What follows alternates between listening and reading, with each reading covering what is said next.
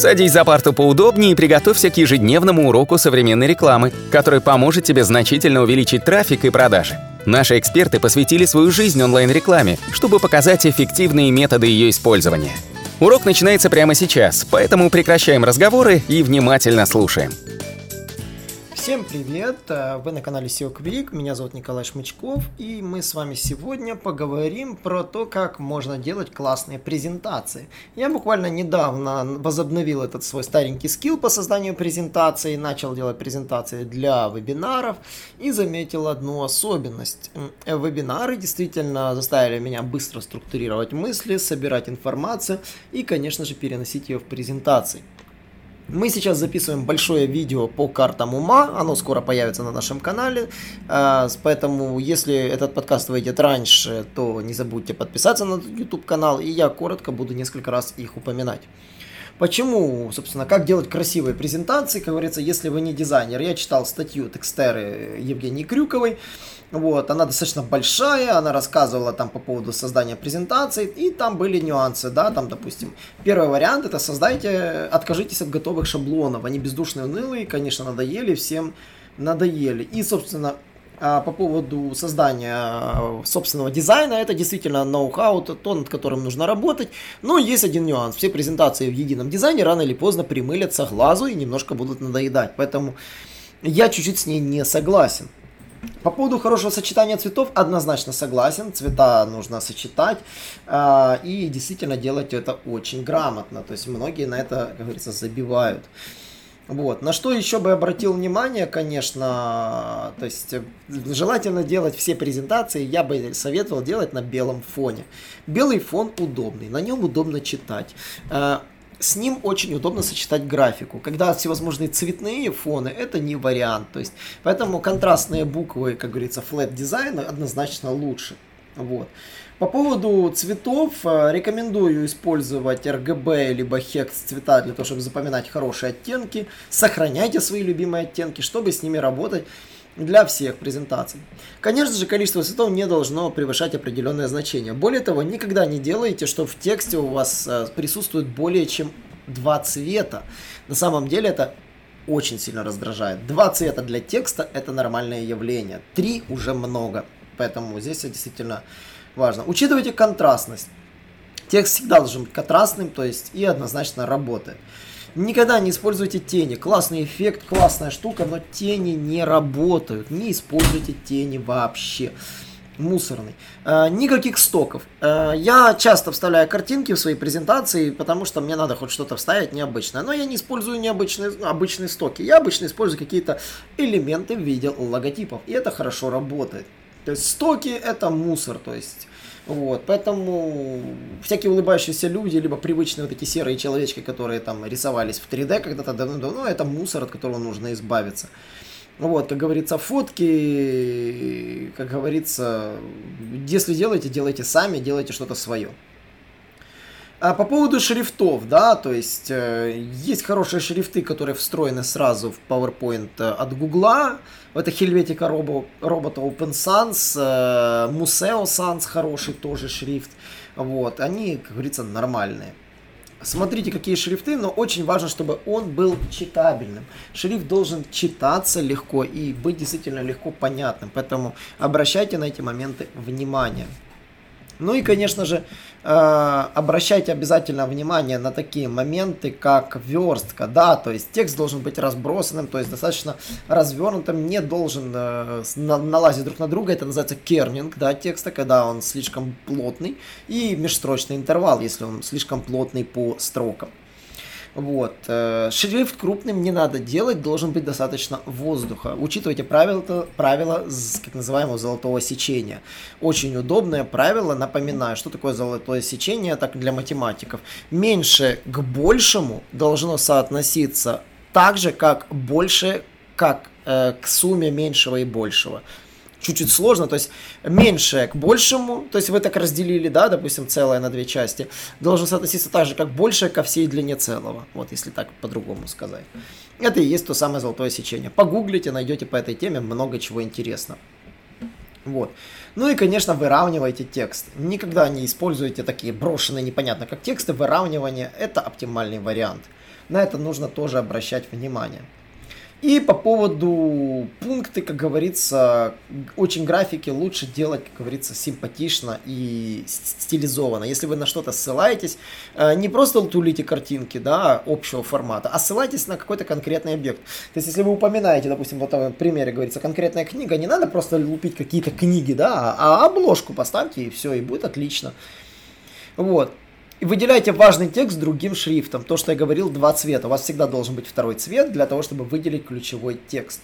Ну и, конечно же, используйте списки, используйте удачную верстку, то есть между блоками должен быть тот самый воздух, про который я говорил.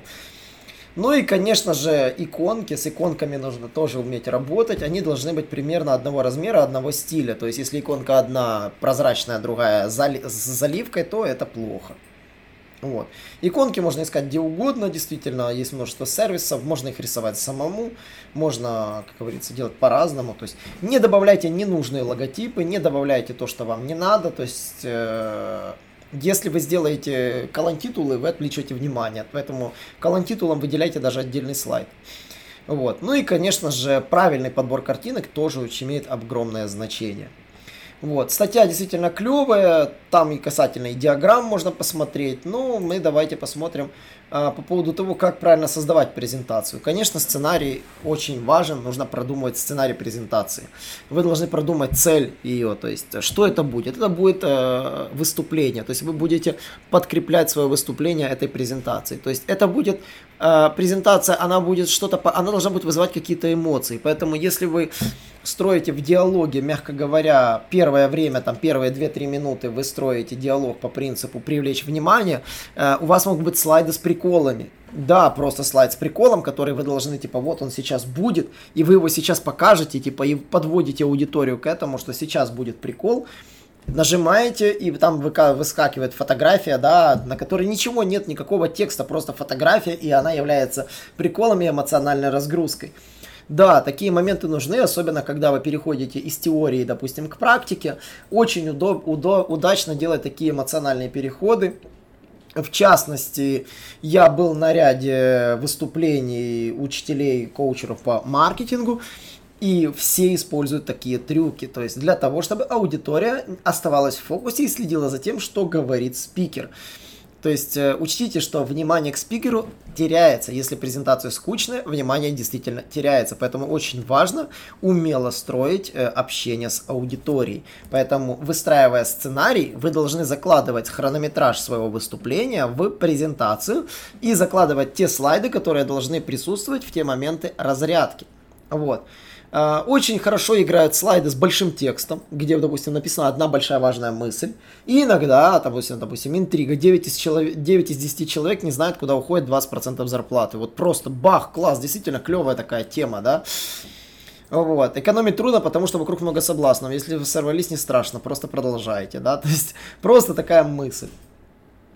Вот. И, конечно же, очень важно выбирать изображения, которые вы показываете в виде, в виде таких вот примеров, чтобы на них пользователь отвлекся. Если вам нужно, чтобы он отвлекся от, допустим, вот ему наскучила тема, вы уже все рассказали, и вы идете к переходу. Поэтому, да, вот такие эмоциональные разрядки, это то, что работает. Ну и, конечно же, не забывайте, что не нужно говорить о себе в презентации. Э, вы можете просто поздороваться, и этого достаточно. Не надо рассказывать, чего вы достигли, какой вы классный, какой вы крутой. Ну, как говорится, с мемами, те, что я говорил, навязчивость тоже быть не перебарщивайте. Не привлекайте внимание слишком часто. Такие вот мемы, их должно быть, ну, от силы парочку. То есть, но ими тоже нужно пользоваться, без них никак. То есть, на самом деле, вот. Э, работайте со сценой, то есть э, так, чтобы ну, это было запоминалось, но ваше все шоу не превращалось в цирк. Вот. Ну и, конечно же, э, не надо развлекать аудиторию, как говорится, а лучше пообещать действительно аудиторию новые знания и умения, которые они получат, это тоже работает. И на самом деле, ну, как бы, шутки точно не нужны, но если я бы хотел бы как-то отвлечь внимание, я бы использовал в качестве шутки, как это называется, шутки на злобу дня. Они работают. Вот то, что вот подчеркнуть важность вашей презентации в формате иногда юмора, это можно. Вот. Ну и, конечно же, Microsoft сам рассказывает, как правильно делать презентации. Вы должны знать функционал, на самом деле, Microsoft. Без, ну, без Microsoft PowerPoint, даже Google, гугловского PowerPoint, он достаточно огромен, в нем много чего есть. Вы можете даже делать свои заметки, которые можете там в качестве докладчика просматривать, но они не выводятся при презентации, но вы их будете видеть, когда в данный момент эту презентацию просматриваете. Вот, само собой, э, нужно знать, что презентацию нужно просматривать в формате слайд-шоу. Многие даже этого не знают. И просто ее листают, в то время как видно все списки слайдов. Вот, презентации можно делать с анимацией. Функционал анимаций тоже позволяет, допустим, когда вам нужно поэлементное появление элементов списка. Допустим, когда у вас слайд достаточно большой, и в этом слайде вы будете, ну, этому слайду вы уделите не одну минуту, а 15 минут то для того, чтобы э, каждый элемент появлялся на пустом месте, лучше его разбить по фрагментам, допустим, по клику мыши, да, и, допустим, вы начинаете, допустим, появился заголовок, допустим, назвали первый пункт, появился только по клику вашего там пульта, появился только пункт номер один, потом пункт номер два. Поэтому анимация и поэлементное появление элементов это то, что помогает, в принципе, при создании презентаций на тех случаях, когда слайд оказывается очень длинным.